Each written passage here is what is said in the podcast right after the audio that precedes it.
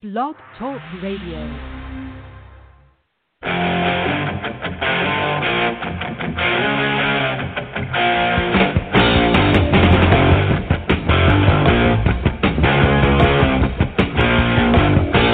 Slow down, touch your life.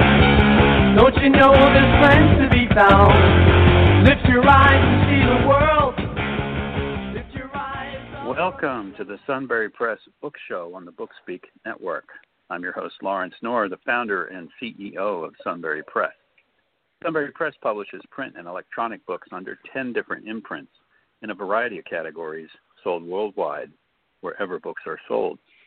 This episode is the second in a series concerning our new book, a compilation about the coronavirus impact entitled After the Pandemic Visions of Life Post COVID 19. The topic of our show today concerns pandemics past and present and future. And our panel of guests includes Wylie McLallen, the author of Tigers by the Sea, about the history of pro football in Memphis. Uh, he's also working on a biography of Ernest Hemingway. Wylie's chapter covers the last great pandemic in 1918, the Spanish flu. Welcome, Wylie. Welcome, Lawrence. Glad to be here. And Thomas Malafarina, the author of many horror novels and short stories, the latest of which is Horror Classics, a mix of some of his stories with other all time greats. In his essay, Tom envisioned what future pandemics might be like. Welcome aboard, Tom. Yeah, great to be here. Thanks. We also had meant to have Mark Carlson on, the author of The Marines Lost Squadron. He had written about uh, the Black Plague, the Black Death, and then its its lead into the Enlightenment. And uh, you know, we should probably cover a little bit of that since that's the earliest period in history. And what I recall about it is way back when in the 1400s, a plague came to Europe, uh, probably by ship, probably by fleas on rats. Uh, some say it came from the Far East, uh, although I don't know for sure that that's a fact. Uh, but you know that that's sort of what I've seen in the record. And then what what transpired was the most horrific uh, plague that lasted for years, and I don't know what the overall percentage was of death, but it was pretty catastrophic. Wylie, do you know? In Western Europe, it was almost like a third of the population, something like 40 million people, according to Mark's essay, um, Yeah. which he carefully documented. And uh, the problem was, of course, they didn't understand. They didn't understand it. Like there was, uh, there was no sanitation uh, conditions. I mean, like. Uh, animals roamed the streets. Feces were in people's houses. The, they didn't bathe back then, so it was it was ripe for the spread of something by bacteria. Yeah, it was definitely a uh, a scary time. You know, when you think about, it's very common for people to live in the same quarters with animals. Yes, they you know, did. They have, you know, they have a their cow or some goats, sheep, chickens, a pig, And- whatever. And their sewage their sewage was probably just uh, very elemental. They even had any. You know, I mean, if you walk down a street in London, you had to be very careful that someone didn't throw a bucket of poop on you. You know, from a balcony. And but it was uncontained and uh uh the spread of it was it, as you noticed it was spread by fleas and uh there was no containment of it there was no uh they really didn't know what it was there was a great misunderstanding of what was causing all the death And it seemed like uh, as it eventually faded from the scene, and I don't know if that was herd immunity or it just ran its course. What what really was behind it fading out? Hard to know. Maybe it it killed the most vulnerable, and and then others were somewhat immune. But it seemed like after that there was a period of innovation. And I suppose if, if you think about losing a third of the population and then the the uh, on the say the legal side of things, the inheritance, the the shift of wealth um, into fewer people, and then some the people that remained having the ability or having the means then to invest, expand. Uh, it actually was a prosperous time in the years after, and of course the Renaissance follows with a whole bunch of new ideas. Yeah. So, Well, Mark uh, connected the Black Death to the invention of the printing press, um, because as you, all the people died, and those who were left inherited the property of those who had died. They had more money, and they started spending a lot more on like linen. And when the linen wore out, they threw it away. And someone would come along and collect this thrown away linen and they would make it into a to a rag paper. And rag paper was a lot more plentiful and a lot cheaper than the parchments which came from animal skins. So they had all this paper on hand and then gutenberg comes along with movable type and invents the printing press so it kind of played into each other very nicely a silver lining you might say yeah, yeah, the connections and the unintended consequences. So, Wylie, tell us a little bit about the more recent 1918 pandemic, aka Well, the, the- Spanish flu, which is probably not properly named, but No, Uh, you're right, Lawrence. It's not. The Spanish flu, again, it was misunderstood when it first happened. In the United States, it, it was first happened in the training camps. Um, was, in Kansas was where it was. It started breaking out among the soldiers, and they thought at first it was caused by bacteria. Maybe they got that idea from the plague, which was caused by bacteria. But they raced to come up with vaccines based upon that thinking. So, of course, the vaccines were ineffective. They did come to realize that it was a virus. Scientists had never seen a virus before because they, you know, they didn't have the modern powerful microscopes back then, and they didn't really even know that it was. It took them a while, a little while, to figure out that it was spread by droplets in people's breath. And at the same time, a great war was waging in Europe and millions of men were packed together in trenches and on cargo ships and in armies on the field. And more men died by the flu than they did from cannons and guns in that war. You know, whole whole cargo ships came down with sick people. And when they came back to the United States, these soldiers, they infected everyone that they encountered there. And it came in the first wave was in those training camps in the spring. And then in the fall, the second wave, and that was the one that was most deadly in the United States. Um, like in October of 1918, 200,000 people died from the flu. And it was it was like a perfect storm. They were totally unprepared for it. And these viruses, they're kind of like wildfire. They're kind of like forest fires in the in a wilderness. Only when they burned up all the fuel will they go away. We're much better prepared today than they were in 1918 because we know about social distancing. We know that we know how it spreads through droplets in the breath. We also we have antibiotics. They didn't have antibiotics back in 1918. Antibiotics would cure the secondary bacterial infections that can result from the primal disease. And uh, we don't have a vaccine for this yet, but we will have one, I'm certain. And Wylie, I want to take you back. You wrote in your essay uh, some very, you included some very horrific scenes. I mean, they almost it it, it reads like a Malafarina novel in, in the descriptions that you used. no offense, Tom. No, none but, taken. Uh, Wylie, you can read those in your mellifluous voice, Lawrence. tell me, uh, just tell us a little bit about you know the the sick ward that you described and what someone with with the flu in 1918 what it was like and uh, how quickly they could die.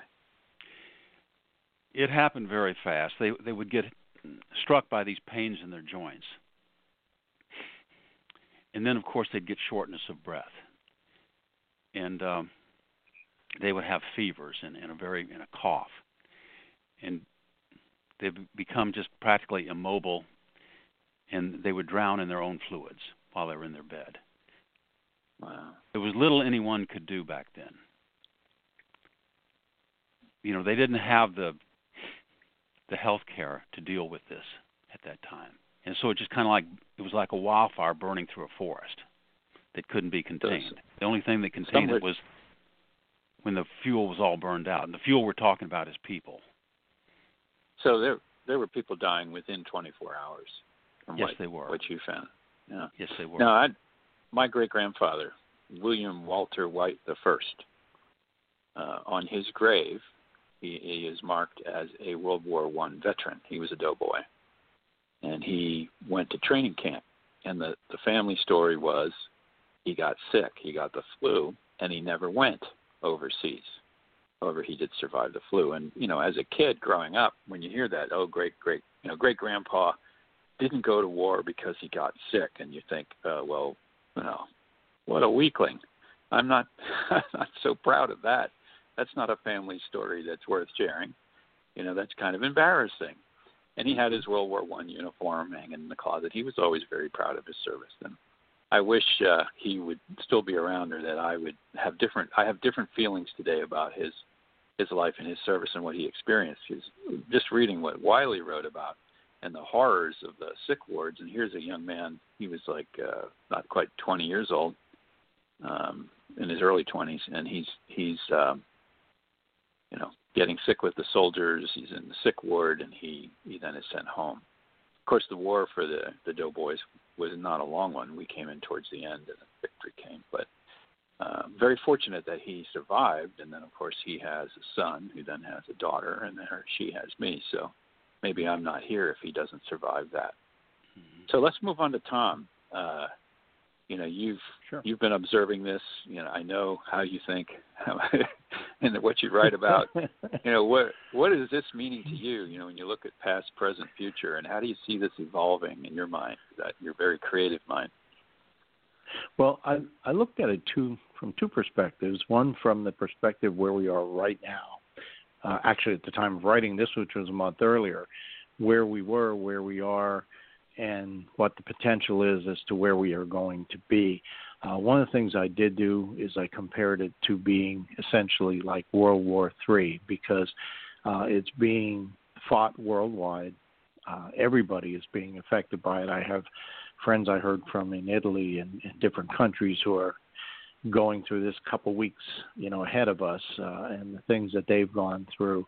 Um, and the other reason I compared it with kind of like World War III is, at least from the United States side, um, we we and I didn't have enough space in my uh, essay to write this, but one thing I, I thought of since writing this is we have a tendency to um, have a low not a low tolerance, but I want to say when it comes to war and a general regular type of war in the beginning, we're all for it, but we don't have a stomach for it to last long, and we don't have the endurance that it takes to get by.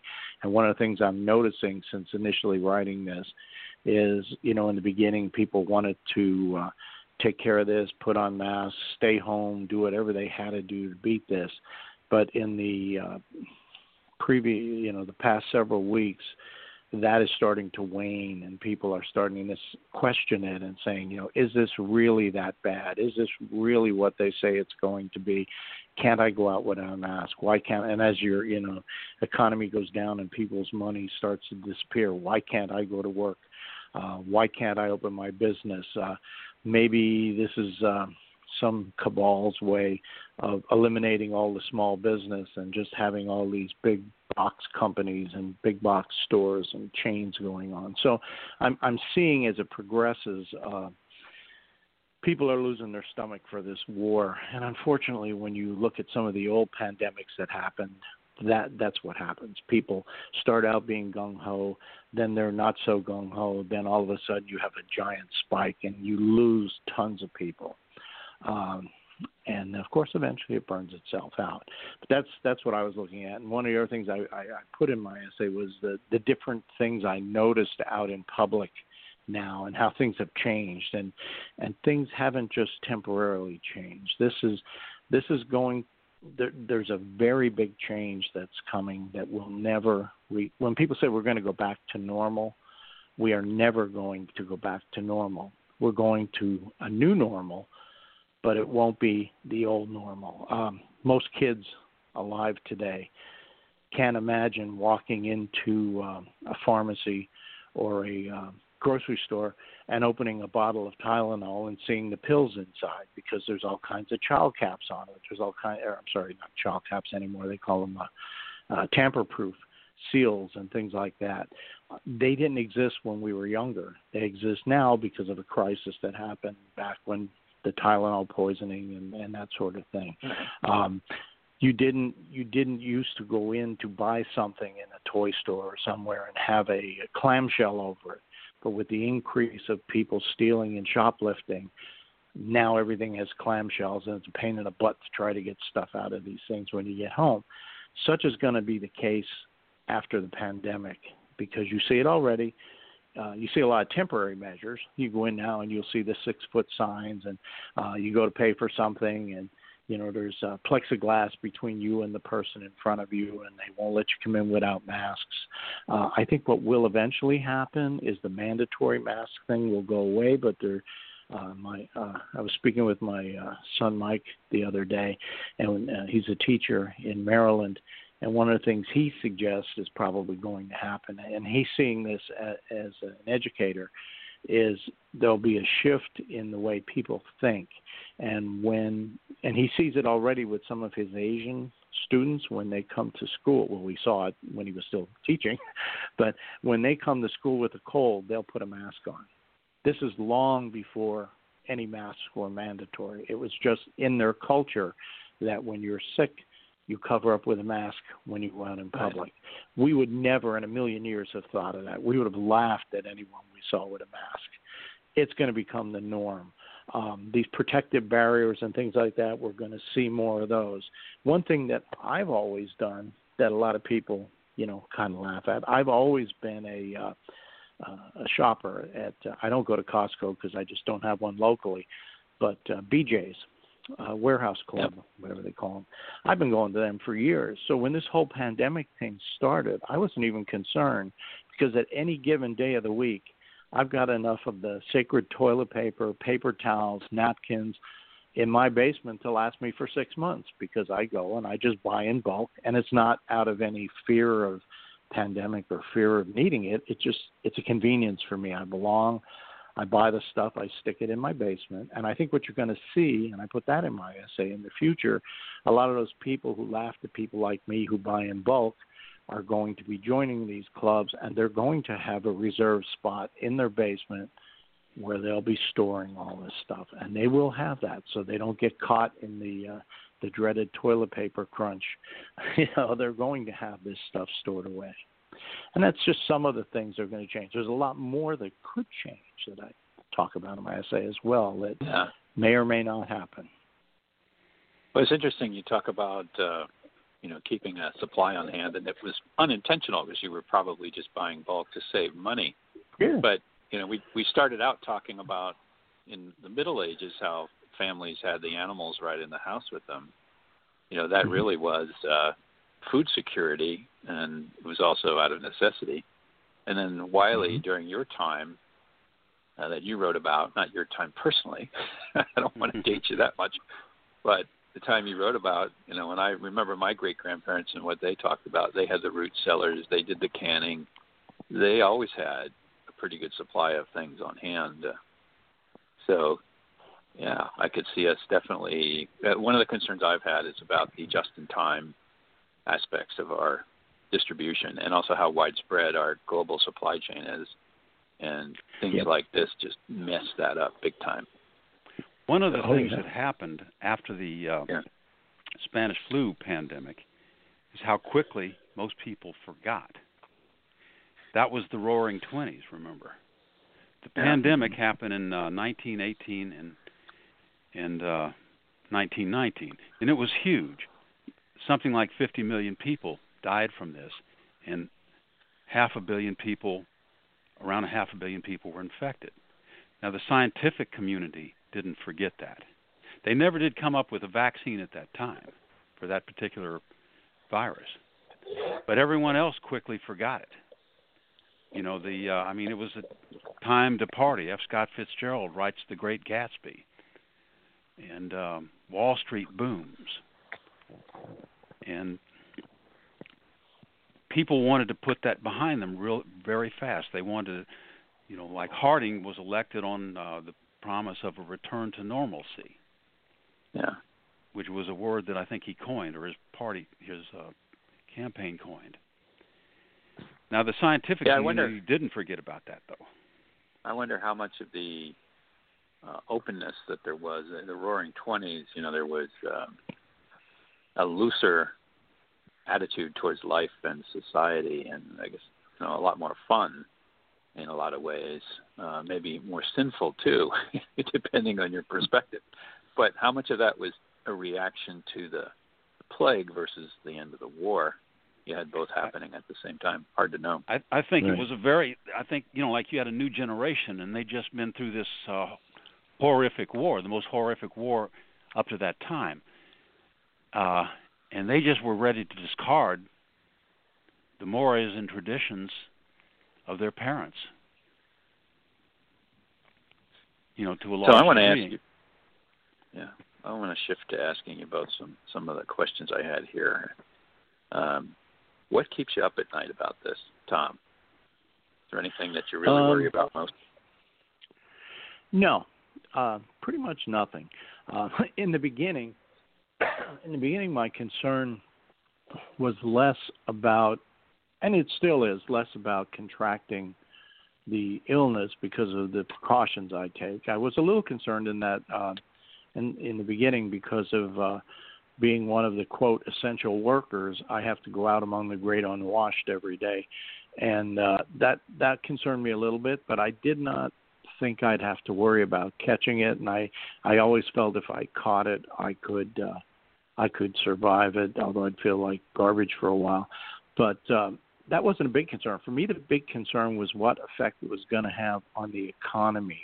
Uh, when I saw, you know, I mean, this was unimaginable. If you would have asked me three months ago if the uh, the every every small business around me would be shut down and except for you know mini marts and gas stations and grocery stores. And you would have told me people would be spending three months and or two months in their house and hardly ever going out and schools would be shut down. I would have said you're crazy. That can't happen in the united states. And in the beginning that kind of thing kept me uh thinking because i worried about the long term effect of this. When i saw my uh, money in the 401k taking a big dump. That wasn't a real thrill either. Um, but things are coming back. Um, that's that's seeing a slow recovery. Uh, we're gradually starting to open. I'd, I'd prefer they do it slowly. Uh, it's easy for me to say because I still have an income coming in, but it, it does it does concern me yet uh, from an economic standpoint. Um, another thing concerned me is our willingness to give up a lot of our freedoms for the possibility of safety that may or may not be there. I, I walk a thin line because I, it's funny. I just I just had this discussion with a guy, a writer I know from from Texas, and it's um, it's kind of like the agnostic who goes to church every Sunday because he's uh, he's just hedging his bets. He's not sure what's going to happen, but he wants to keep his all his options open and that's kind of how I am. It's like I want I want to stay safe. I want to keep my relatives and my friends safe, but I don't know all the facts. Nobody knows all the facts. They change every day. Is this really a problem? Is this a problem? Is that a problem? Um, so that's my biggest concern is the lack of knowledge and the lack of understanding and how quickly things change. and the people, and that there could really be some people trying to take advantage of this situation. Um, Yeah. but I'm not. I'm. I'll admit it. I'm not smart enough to know that. You know, and I don't. I don't know, and that's. I think my ignorance is what concerns me more than anything, and the general ignorance about the, the entire situation concerns me more than anything. Yeah, when you talk Well- about the well great said. unwashed. Yeah, when you talk about the great unwashed. I kind of chuckled a little bit because when you think about all the hygiene we're being forced to follow now, and then think about the fact that we didn't do that before. How many Yep. people never washed Yeah. their hands? How many people were sick and coughing? Still I mean, don't. oh, How many still yeah. don't? Wylie, My wife and son make night? sure- My Yeah. wife and son make sure I wash my hands whether I want to or not. Um, well, I, you know, what you said, Thomas, was very well said. Uh, I had some worries about our daughter. She lives in New York City, and uh, of course she's fine. But you can, I, we worried about it anyway. Uh, Mhm. nothing really keeps me up at night, um, but I worry about uh, the economy, uh, these small businesses getting clobbered. Um, it's painful to know that there's so many people out there who are in financial jeopardy because of this. A lot of young people with small children, uh, you know, they they don't they they've lost their jobs and their income. You see this on the news, and kind of hurt for them. Um, our health has been good. We're confident about that. We live within very close uh, proximity to some very nice parks where hardly anyone is going, and we walk our dog in the morning. And it it gives me the opportunity to read and write. I've I've done a fair amount of that since this started. Um, we've made it through one day at a time. My wife and I, and we have a an adult child living with us right now. He's uh, in graduate school, and uh, some of these things are so, uh, you know, I don't know about, and uh, they're just uh, too much for me to really worry too much about if I d- don't have any control over what's going to happen. Yeah. Yeah. Yeah, I know that from my perspective, when it was first starting to happen, I wasn't too concerned about it. I thought maybe it would be isolated or you know, just in a few regions and that we'd manage it. And then when we got to the two weeks to slow the spread, you remember that? Holding up the card Mhm. and here are the steps to take two weeks to slow the spread Yeah. and then it was 30 days that turned into two months and you know as it started to continue to uh, expand the time that we were contained and things were shut down i started to really worry about the economics of it and it it starts first in you know the family being disappointed that the kid the two kids in the family my stepson and my daughter who are graduating from high school all the things they're missing and you know that's disappointing Yep. Yes. my my daughter who is graduating from college and has to start her career right now. I mean, it's like hmm boy you sure picked a good time to graduate and try to go in the workforce when we have more unemployment than during the great depression. And so hmm i'm less concerned about myself economically more concerned about others. And being someone who studies and teaches economics especially macroeconomics and international trade and those kinds of things, I I see big picture things that I really worry about. Big picture things like all the small businesses that are never going to come back. Um, Right. The the industries that were already weak that are going to be gone quicker than they would have been otherwise. So you have this acceleration of a structural change in the economy, which leads to structural unemployment. And there'll be more of that. People have to retool, retrain, try different things. Mhm. You know, it'll be a slower recovery than than some are saying, and there will be things that I think will be uh, changed permanently, as you were saying, Tom. So I worry about that. I worry Yeah. about how many people are going to be affected, and then what the global relations, the international relations, the impacts there. When you talk about World War Three, you know there is a, a cold war going on, is asso- associated with with trade and international relations, and this is just one more aspect to it. And let's hope it doesn't turn into a hot war, and that we yeah we can manage through this. What about governments be, going broke? Like the city yeah. of Vancouver, uh, you know, they're they're the mayor has threatened to declare bankruptcy. Yep. Yep. So people have asked me that question as as an economist, and I say, well, the federal government, that's not a problem because they'll just print more money. The, all the debt's denominated in dollars. They can spend as much as they want. Now, the the downside to that is something we haven't seen in a long time, and that's inflation. But right. so far, we are fending off deflation. So you're kind of punching the gas pedal all the way through the floor here to try to keep this from going into the death spiral of deflation. You see deflation with uh, the stock market, with the oil market for sure, and you know that's an indication of some of the other things. Uh, you know, when people stop working and don't have paychecks, they stop buying things, and then everything uh, becomes less valuable because the demand has decreased. So that that's what you're trying to steer away from, and I, I worry about that quite a bit. So we got to get out of this deflation, and then with the federal government spending inflation, they got to worry about that. The state and local governments they can't make their own money; they have to tax, so they're taxing authorities. So that's what they're going to have to do, unless the federal government just prints a whole bunch more money and gives it to the local governments and the state governments, and and swallows that. But you could see the national debt double through this within a few more months. It would just be insane. Sure uh, if this keeps going the way it is. So, yeah, that's what's keeping me up. yes. Let's try to talk about some uh, some positive things. What are we optimistic about, Wylie? Anything in this you see a silver lining? Something you're hopeful about? Well, Mount Mount Baker is uh, about 70 miles to the southeast of here, and on a clear, beautiful day like today, I have never seen it look so clear and beautiful. The air really seems to be improving around here. Yeah. You know, there's not the uh, the haze that there is a haze still, but it doesn't seem to be so strong. And another thing I have to say too, we're only spending about sixty dollars a month on gas.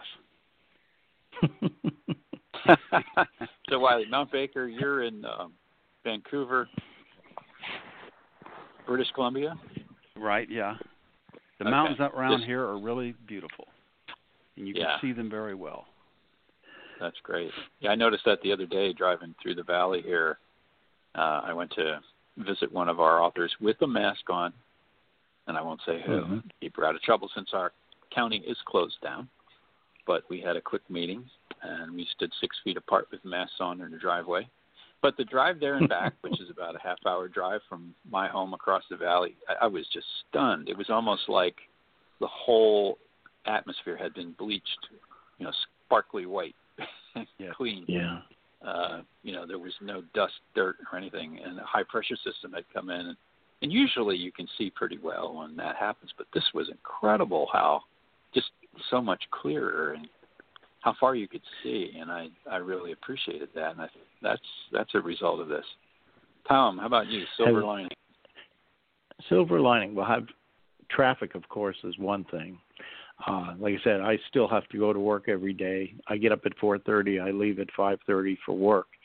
Um, one one thing I've noticed, in addition, of course, to to less traffic, is have you noticed the animals? Everywhere I go now, we have you know deer around here, but normally with traffic you don't see so many. Um, I now, when I leave for work and I take the uh, back road between my house and uh, the main Route 422, I have to be extra careful because I I see herds of deer out walking along the highway. I see the other day I had to watch out for a little skunk, lots of skunks, squirrels, a lot uh-huh. more animals than I ever see before. And that's because, you know, people aren't around. So they say, "Hey, I can walk out here again. I can I can do this." So I mean, some people may not consider that a positive, but I do. I like looking at them, and I drive extra careful so I don't uh, hit any of them. But uh, I see a lot more of that. Uh, less traffic, uh, less people around is nice. If I if I have to be somebody who has to go out it's nice to not go out into crowds. Um, but um, the other thing, like I said, the other positive I see is hopefully, hopefully, this is going to teach the young ones, the little kids, our grandchildren, how important it is to stay clean and and and not not become psychotic about it, you know, but but to stay clean and practice cleanliness and, and take this kind of stuff seriously, much more seriously. Uh, we may be coming up with a whole new generation that thinks in that direction, and that that's a positive too. Yeah. Yeah. All right, a couple questions here in our last few minutes. Uh, I'm just curious where you're at uh, what has it been like from a restrictions perspective, Wylie? Uh, how, how has that gone, and where are you at now as far as being able to go outside and go to businesses and so on? Well, we miss that. Like I miss going uh, downtown to the to the waterfront, which is one of the most beautiful places I know of, uh, downtown Vancouver on English Bay. Uh, usually we would go down there and walk our dog along the seawall. We, we're not doing that. Um, we miss those little adventures there. We miss going out to eat to the the restaurants that we love to go to eat with, and we miss visiting with with our friends. Um,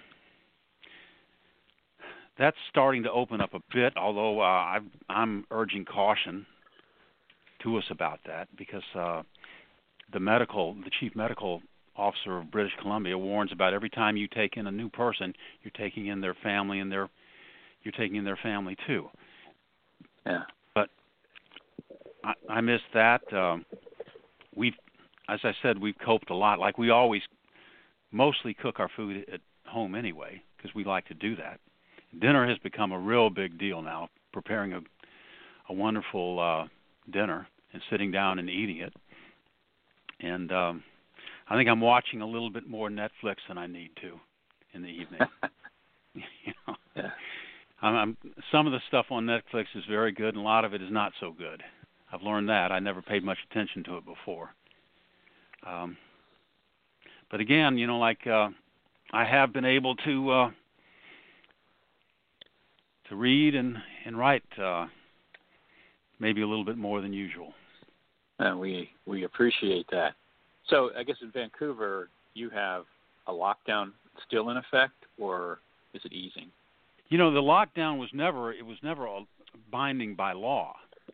Um, people were crowding the uh, the public areas like along the waterfront, and they were breaking the social distancing. So they send out these um, kind of like a policeman, and they were handing out fines, not big fines at all. Now the the restaurants were closed and some of the stores were closed. The clothing stores closed on their own. Um, it's it's a lockdown by virtue of choice. Okay. You know, really, but it is. Different. I mean, I mean you know, that's Canada. Yeah. Yeah. There's no law. I mean, like they have closed restaurants and and large public gatherings. Like the hockey season is over and the hockey's a really big thing up here. Uh, there are no concerts; those have all been closed. The parades and some of the uh, some of the runs, um, some of the marathons that they have up here, they're not happening. Uh, but it's mostly uh, by choice of staying healthy and not getting sick. Pennsylvania, Tom and I are both in Pennsylvania, and I know it's very different here in the states. And while there really aren't. It, one of the big debates is about constitutional rights versus some of the things that are going on, and that's that's probably a subject for a whole other show. But Tom, in mm-hmm. Western Berks County, down your way, closer to Philadelphia, I know you're a red county, I believe. Yep, uh, we are. So what's oh, that yeah. like living in a red county? Well, the big the biggest thing for me, as I said, we're both working. So so if you just looked at us from a distance and looked at our schedule, nothing's changed we get up, we go to work, we come home, we have weekends, then we go back to work and do it all again. But in reality, a lot has changed. That that emotionally and and uh, we have not gotten to see and hug our kids or grandkids since all this started. We talk to them, you know, we call them on the phone, we talk to them. Uh, we took something to my son's house and let it on his porch, and uh, you know saw him from the driveway and waved. But I mean that's a big hole. That's something we can't do. Um, that's one of the big things. As you know, I'm a musician. Uh, all of my gigs have been canceled. I don't get to play out. The bars are all closed. The restaurants are all closed. And I'm kind of at the point now where I really don't want them to open because I, I I don't know that I'd feel comfortable going out again and playing for a while until all this is is taken care of. You know what I mean? It just right. it, it, that sort of thing. Um, and of course the grocery stores and and I we still go. This morning we were at our Redner's grocery store. Um, we you know I still go to Lowe's to get my you know, home improvement supplies, but of course that's all changed. Uh, you wear masks. Everybody that works there wear masks, uh, gloves. Um, people are behind plexiglass. It's kind of it, like I said, it's a whole different world than it used to be.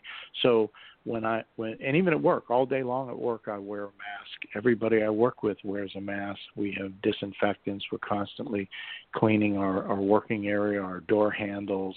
Uh, it's it's just a whole whole completely different world. Uh, very uncomfortable. I I think had this happened two years from now, I probably would have just said, you know, the heck with it. I'm retiring. I'm staying home. Um, but it hasn't. And uh, you know, it's different. When we're at home, it's fine. When we're at work, we kind of have adjusted to that. But uh, the big thing is just not getting to see and hug the kids and grandkids. Uh, my son and his wife who are in Maryland actually moved to the Baltimore area from Frederick so for a few months, we got to see them because they were just an hour and a half away as opposed to two and a half hours away, and now we can't even go down and see them. So it's uh, that's the frustrating part as a father and grandfather. That's the uh, that's the tough part for me. Yeah, I'd agree. We have the same issues here, and, and Tammy and I work from home, and uh, now she's permanently working from home, uh, at least yeah. At least until the state opens up uh, the offices again, and it sounds like they might even do teleworking uh, even in the future uh, as they keep yeah. the offices at like 50%. So, you know, we're out here on our little farm, and mm-hmm. day to day, you don't notice anything's different. It's when you yeah. uh, go to the grocery store or go go try to interact. Right. Obviously, we can't go to the restaurants we want to go to. We can't have visitors. Oh, I miss that. Yeah yeah, I missed the restaurant. So, but eating lots of good meals mm. here. And so we're down to just a couple minutes. I wanted to ask you guys about shortages. Um, Wylie, up your way, you you well stocked in toilet paper? Thanks to my wife, yes. Thanks to Nikki. okay. Good. We never had Anything a problem else there. short, are you short-handed up there? Well, they had the same thing up here. You'd go into these stores, and uh, the toilet paper shelves would be empty. People were hoarding toward yeah. toilet paper. I like Tom, to think we're past like, that now.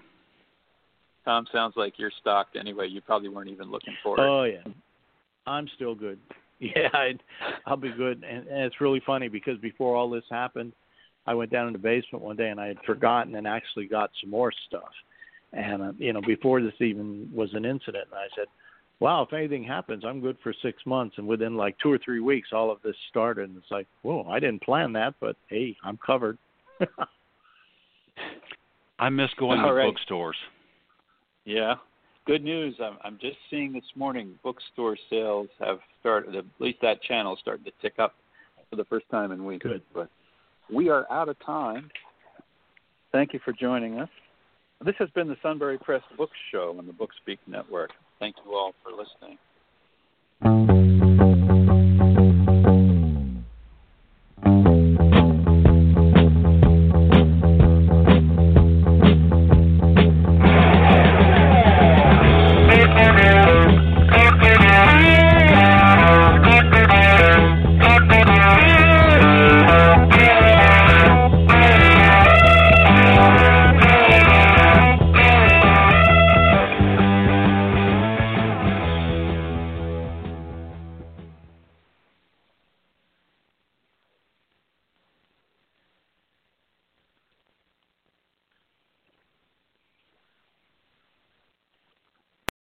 Lucky Land slots, you can get lucky just about anywhere.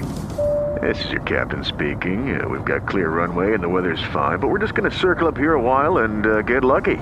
No, no, nothing like that. It's just these cash prizes add up quick. So I suggest you sit back, keep your tray table upright, and start getting lucky. Play for free at LuckyLandSlots.com. Are you feeling lucky? No purchase necessary. Void where prohibited by law. 18 plus terms and conditions apply. See website for details.